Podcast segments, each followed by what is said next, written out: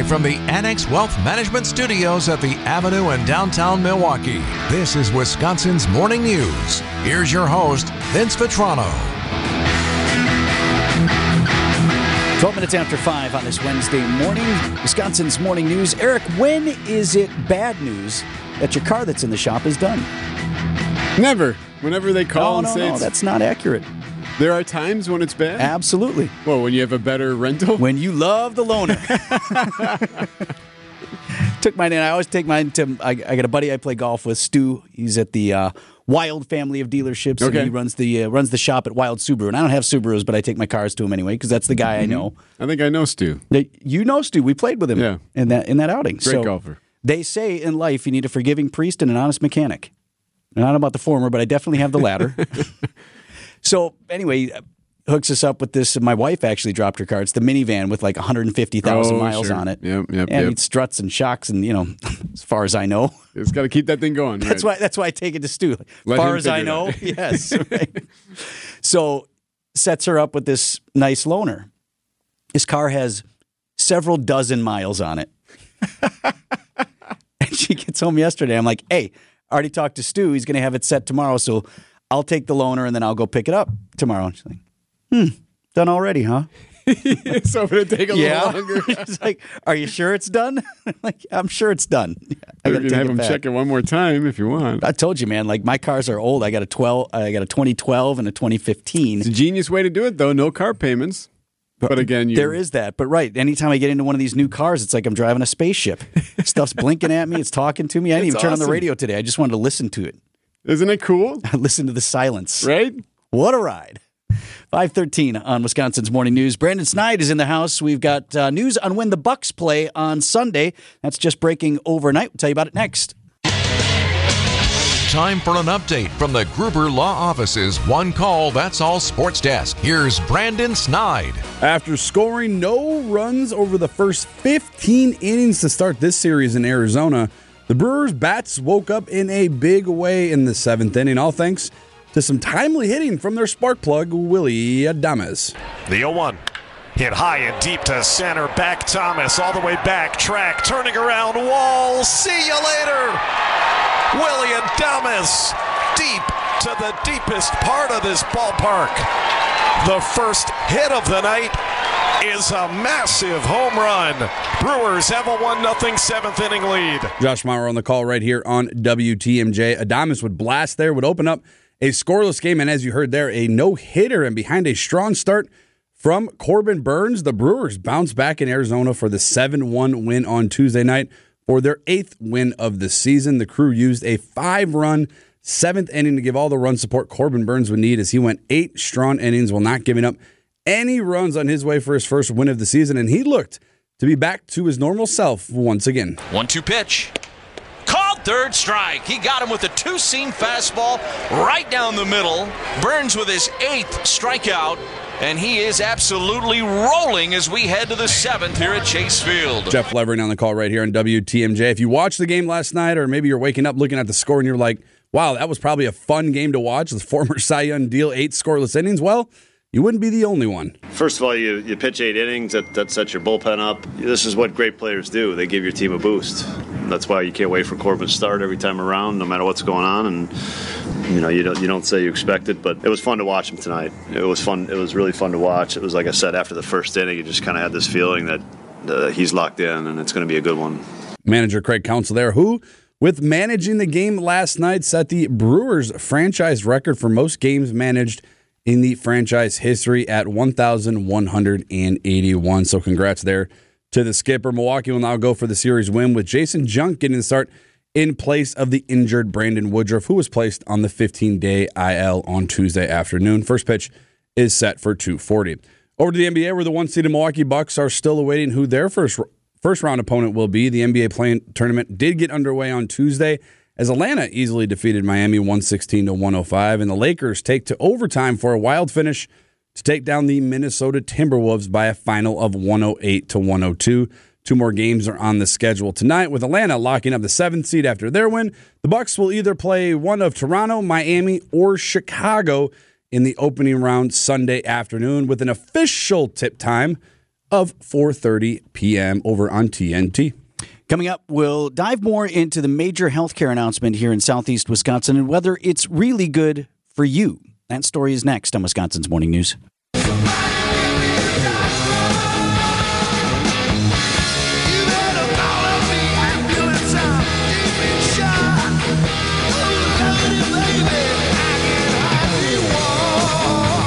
Don't know this morning about the major healthcare announcement in the state of Wisconsin, among other things, what the new healthcare system will be called when Froedtert Health merges with ThedaCare in a deal expected to be finalized by late this year. Theta afraid. Well, so I did talk with a spokesperson I know at Froedtert. care. She tells me, "quote We will find a way so that both names continue." Strong brand recognition. You know, if uh, folks know the Fox Valley and northeastern Wisconsin, ThedaCare with a huge presence there, and of course, Froedtert here in the southeast part of the state. Of greater importance, though, really is the impact on the quality and cost of our care. These are Wisconsin healthcare systems that have their roots deeply embedded in Milwaukee and in the Fox Valley. So this isn't a merger where somebody from somewhere else is acquiring one of our gems. So that's Dr. John Raymond, President and CEO of the Medical College of Wisconsin, joining Wisconsin's Afternoon News. Now, Dr. Raymond's point is this merger is different than some others that we have seen here in southeast Wisconsin, where an out of state conglomerate comes in and then partners with existing health systems. Advocate Aurora, Ascension, Yep. which swallowed up what St. Mary's, St. Joseph, St. Francis, the, the Wheaton Franciscan hospitals. Dr. Raymond believes what we're being told from both healthcare systems that this merger will be good for patients. Partnering with ThedaCare to deliver residents and medical students into that environment can only help.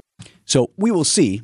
And uh, they're still working out the details. Again, the official launch expected late this year when everything is worked out. So that news broke late yesterday morning. I got to share the story. So we knew this was coming. They were going to have a news conference, and there was a news release that was quote unquote embargoed, which means we're going to give you this information now. We ask you to hold it until 11 a.m. when we're ready to officially release it. And this happens from time to Yes. time. They'll say, hey, just be prepared for what's going to be announced at 11A. Here's the background. Here's the information. Please do not release it until 11A when we have our people available to talk to. What it allows us to do in the newsroom then is write up a story that's Yep. ready to launch, boom, right at 11, and mm-hmm. then we're getting you the And information prepare quickly as questions and everything else.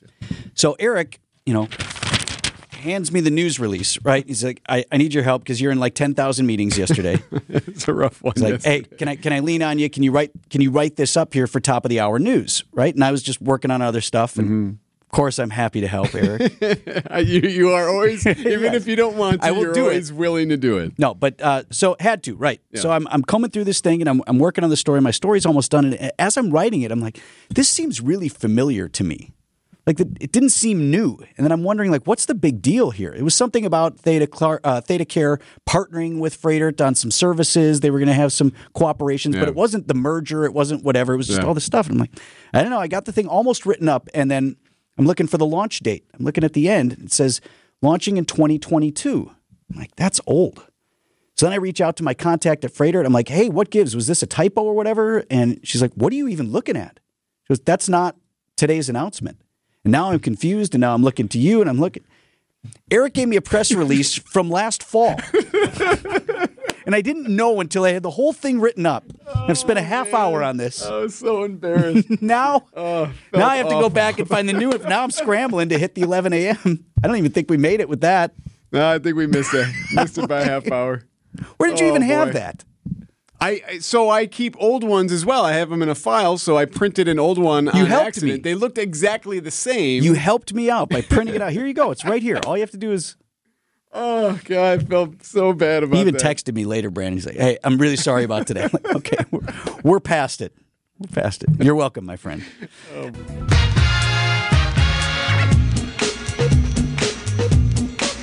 Tonight, what promises to be an emotional and striking gathering. There's a candlelight vigil for the two Northwest Wisconsin police officers who were killed in the line of duty over the weekend. Eric mentioned it in the news, but I know a lot of folks are, are closely following this story and are emotionally connected to it. And so I want to get you this information this morning. Just released on memorial services as well for the pair.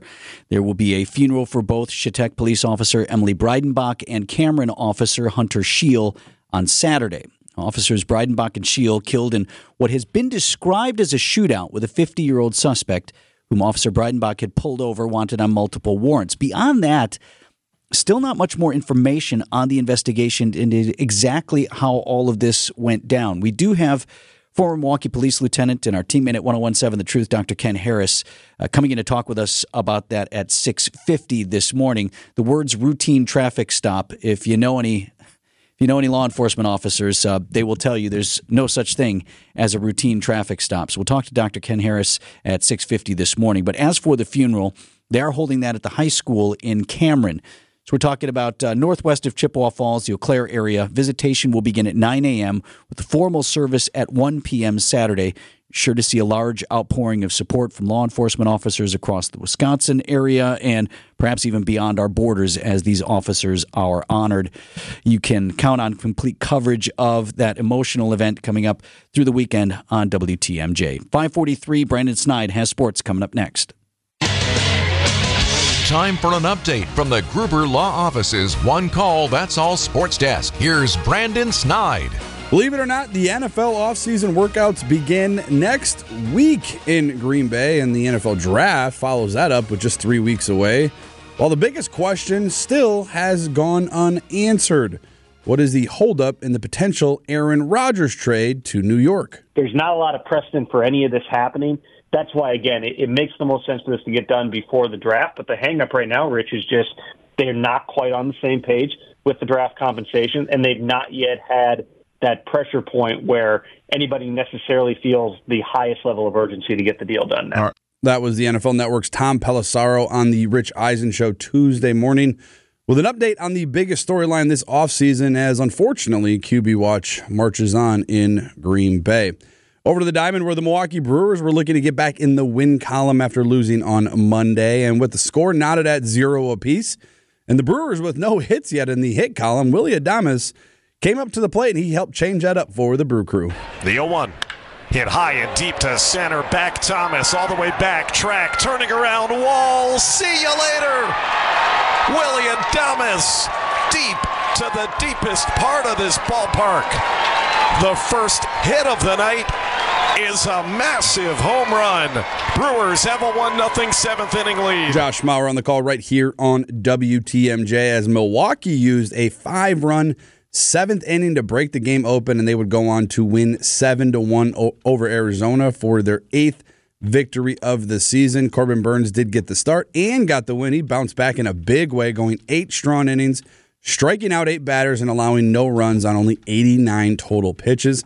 After opening the season with some struggles, Burnes looked like he was back to his normal self once again, and Craig Counsell knows when he's on, the Brewers always have a chance. I mean, I would say everything. Yeah, you're right, but everything was good. I mean, I thought he, I thought he used his curveball well early in the game, um, and, and, that that made a difference too as well. So, just to just to steal some early strikes, um, especially against all the left-handed hitters. So, everything was working tonight, and, and when he has a night like that, you know, it, it's it's pretty good challenge for the other team. Manager Craig Counsell there, who with managing the game last night, he set the franchise record for most games managed in Brewers history at 1,181. Milwaukee will now go on for the series win with Janson Junk getting the start in place of the injured Brandon Woodruff, who was placed on the 15 day IL Tuesday afternoon with some right shoulder inflammation. First pitch is set for 240. Our coverage begins right here on WTMJ starting at 205. And lastly, over to the NBA where the play-in tournament is officially underway and the Milwaukee Bucks, they're still waiting to find out who their first round opponent will be. But what they do know and what we know now is they have an official tip time at least. The Bucks will take on either one of Toronto, Miami, or Chicago this Sunday at 4:30 at the Fiserv Forum. What do you think of that tip time? You all right with that? I'm better I than like noon. It. It's better than I don't like Sunday afternoon games. I don't. I don't. It's it. It, it has a weird noon. Feeling. Just a little too it's sleepy. Too early. Right, yeah, Giannis. He doesn't right? get his nap in. Maybe a little cranky. So I, you know, I hadn't even thought of that. These are guys that are yeah, used to playing in prime time, always night, right? What's your creatures of habit? What's your what's your schedule? And I'd have to look at their day game uh, record, but it just it always yeah. feels like ah, they just come out real flat. I like the four thirty. Then you get your stuff done in the morning like, all day. For us, it's great. It. Perfect. We're good. Five forty eight coming up on Wisconsin's morning news. Power to the people.